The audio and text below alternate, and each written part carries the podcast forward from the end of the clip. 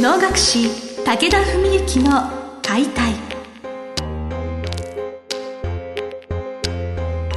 日本の伝統芸能能楽、それはユネスコ無形文化遺産にも登録された我が国を代表する舞台芸術。ポッドキャスト能楽師武田文幸の解体では、観世流シテ方として数多くの大曲を演じてきた能楽師武田文幸が600年以上の歴史を持つ能楽を優しく解説。能楽師として自らの経験とその思いを語ります。今週も始まりました。志を手紙にしたため皆さんの心へ届ける武田文幸の解体、司会進行の小菅圭一です。文幸先生、本日もよろしくお願いします。よろしくお願いします、前回の配信に引き続き、また12月23日の文の会のお話お聞かせいただければなと思っているのですが、当日はどういった演目を、私は実は知ってはいるんですけれど、実演されるのかなっていうこともお聞かせいただければと思います。はい、そうですね、前回のその配信でもお話ししましたように、この番組作り、ね、要するに選曲、演者、それも全部僕は一人で考えてしてるもんですから、簡単に言うとおのが1番だろうが3番だろうが5番だろうが他の演目が何が出ようが、それはもちろんその無茶な選曲とか無茶な配役をするわけにはいきませんけれども、常識的な範囲の中ではね、全部僕は考えることは許される、それが個人の会なんですよね。でそういう中で、僕もいろいろ考えたんですが、定価というのはですね、何せ長いんですよ。2時間を多分超えるんですね。そうすると今のこのご時世、皆さんお客様方も時間もね、心も含めなかなか余裕がないという時に、お能2番3番っていうのはちょっとしんどかろうと、定価、能が定価ならばこの1番で十分じゃないかなと、まずそう考えたんです。で普通多くの回は当然能の催しっていうのは間に狂言が入るわけなんですよね。で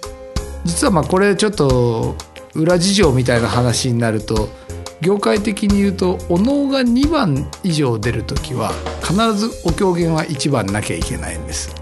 そういう決まりになってるんですけど、能1番のときは狂言がなくてもいいということになってまして、でお狂言もね、僕も個人的には狂言とっても好きで、最近よくね、自分が出演する舞台でも指定の時とかはあんまり拝見できませんけど、そうじゃない空いてる時とか結構地裏っていう舞台の裏からね、お狂言拝見したりして、昔の人はこんな風に見てたのかなとかね、そんなこと考えながら見てるんで、個人的には狂言好きなんですけど、やっぱり今回定価みたいな曲をやるってなると、もう本当に精神世界だし、でそういう中で非常に悩んだんですけど、やっぱりお狂言やったらその分かりやすさとかね、皆さん達者でいらっしゃるし、お客様方が見て、やっぱり狂言が面白かったねっていう話で終わっちゃうかなっていうちょっと思ったんですよ、正直。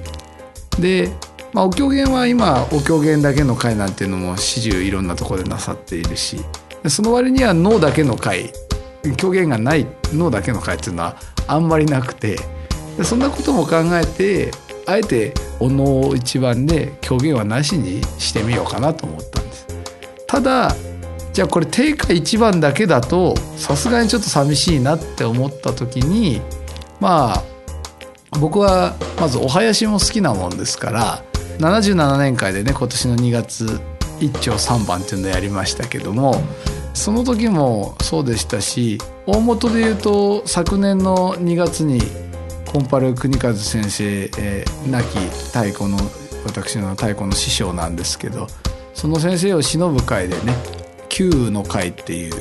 古い雨の会、そういう会に僕も出させていただいたんですが、その時に一丁あるいは独鼓といって、要するに一つのお囃子の楽器と歌い一人でやる、まあ、ちょっと特別な上演形態があるんですね。まあ、1対1だから2人しか出ないから簡単なんじゃないかって思われがちなんですけど、これはまあ一般的には5分とか10分ぐらいのその一丁でも一番の能と同じぐらいの重みがあるという、まあ、本当にベテランにしか許されないような上演形態と言われてまして、でそれがまあ5、6番その時に出たんですけど、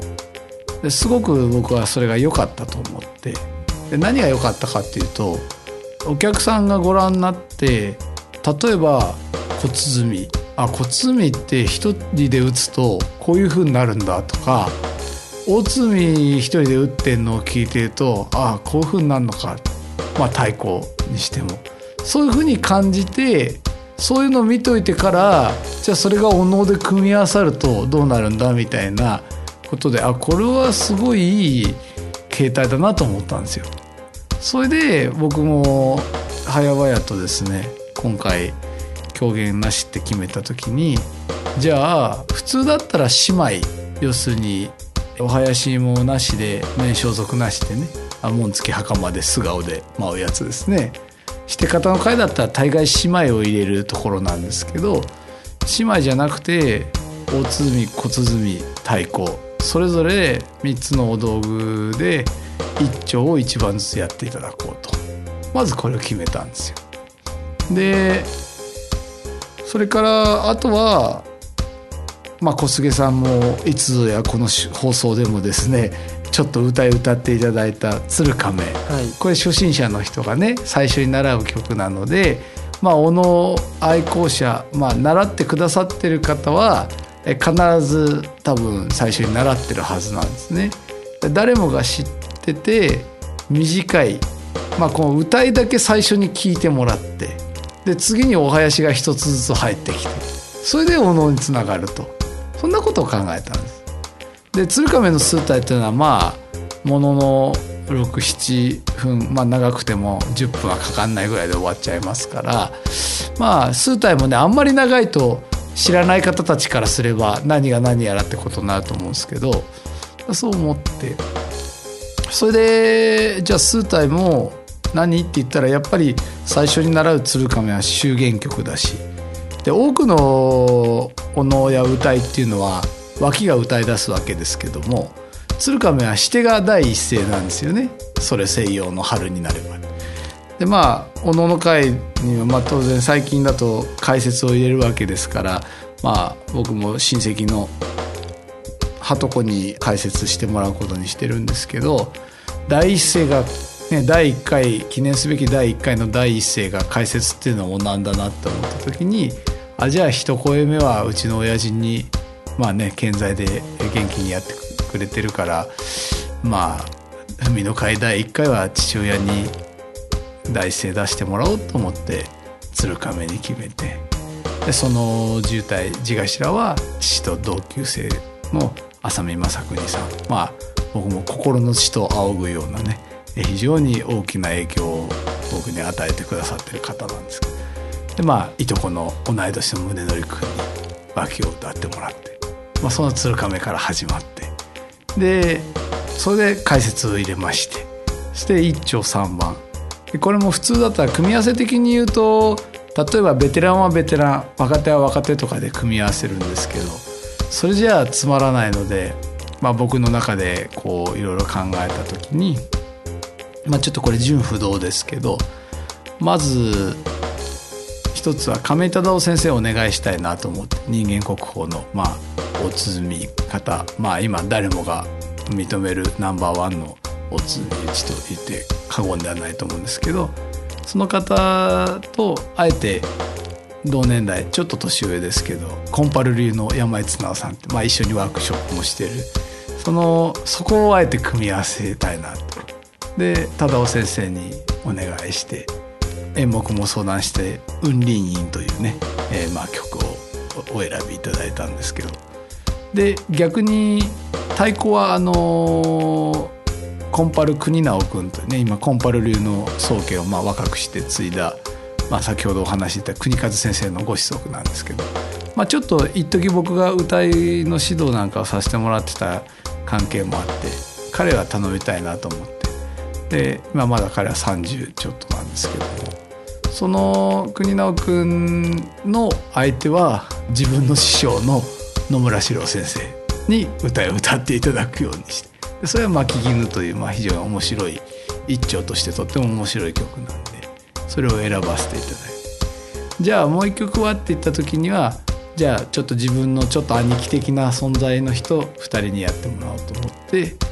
どうも野松木千歳さんと関西新九郎さんという、僕の一回り上の鼓打ちですね、そのお二人にやっていただく、順番としては八島雲里巻き絹という順なんですけど、であとは一番姉妹が一番ありますけど、これは本当おまけみたいなもんで、何回か前にお話ししました今育ててる書生のくぬぎ望に、殺生石というね、多分その日の一日の中では一番暴れ回るのがそれになるかと思いますけど、新進気鋭の、これからの彼にここに期待したいという、そうですね、まだまだ新進気鋭なんていう段階でも全くないんですけども、ただね、それ命かけてやってくれると思いますので、そんなような番組になったわけなんですね。お話聞きながら私が思ったのがですね、そのフレンチとかでコース料理っていうのはシェフがそのゼロからきっと考えるわけですよね、お客様のこととか、その今日の素材で一番いいのは何かとか考えながら、この順番でどういう食材を生かして、お料理を作ってどの順番で出すか、そういうところが文幸先生の世界っていうのがこういうことなんだなっていうのが今日お話聞きながらすごく分かりました。そういう面ではですか、今こんだけお話して、定価の話1秒もしないで終わっちゃいそうですけど、定価の話はね、前にも少し触れてますし、また本番間近になってまたお話できればと思いますけど、今お話しした通体鶴亀、解説一丁三番、そして姉妹、ここまででだいたい1時間かかるかかかんないかぐらい、だからすごい内容濃そうなんですけど、時間的には1時間、あるかないかぐらい、それで30分休憩入れて、長め休憩入れて、がっつり定価をご覧いただこうというメインディッシュを、そんな感じなんですよね。いや、なんか計算され尽くされたといいますか、その一丁であり数体のものの良さという言葉あれですけれど、ご理解いただいた上でちゃんとしたメインディッシュおのおの定価というものを見るという当日のスケジュール、そうですね、ですからそういう面ではお狂言は今回ね、定価の愛狂言だけなんですけども、狂言としての演目はないんですけど、定価がね、結構250g ぐらいのヒレステーキだとすれば、その前にキャビアありフォアグラありみたいな、そういう感じの番組だと、本当ですねなんかもう本当楽しみになってきました。ありがとうございます。また文の会の話またできるかもしれませんの で、引き続き皆さんもお楽しみにしていただければと思います。今日は文の会当日の演目のことについてお話しいただきました。文幸先生、今日はありがとうございました。ありがとうございました。本日の番組はいかがでしたか？番組では武田文幸への質問を受け付けております。ウェブ検索で武田文幸と入力し、検索結果に出てくるオフィシャルウェブサイトにアクセス。その中のポッドキャストのバナーから質問フォームにご入力ください。ぜひ遊びに来てくださいね。